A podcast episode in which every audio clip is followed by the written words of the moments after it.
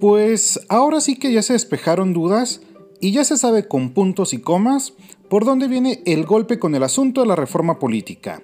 Los temas más publicitados son las elecciones primarias obligatorias a los partidos políticos, el candado antichapulín, la reducción de regidores en Chihuahua y Juárez, la reducción de magistrado del Tribunal Estatal Electoral, por citar algunos.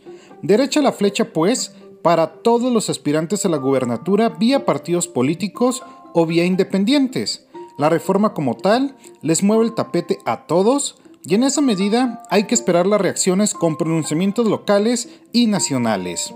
Hay que reconocer que el documento desde el punto de vista gramatical se encuentra muy bien redactado. Obviamente, algunas de las propuestas serán controvertidas por limitar el derecho a ser votado o la famosa autodeterminación de los partidos políticos.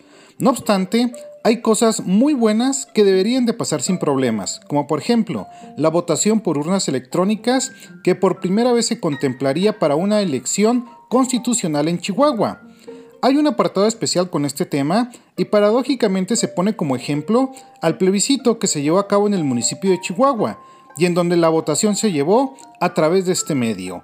Esto y algunos otros puntos deberían pasar sin problemas. Son benéficos para la sociedad, pero como están mezclados con los puntos polémicos, quién sabe si pasen. Se corren pues las apuestas. Mientras, yo lo leo y escucho a través de mis redes sociales. Búsqueme en Facebook o Instagram como Bernardo Fierro. Gracias por su atención.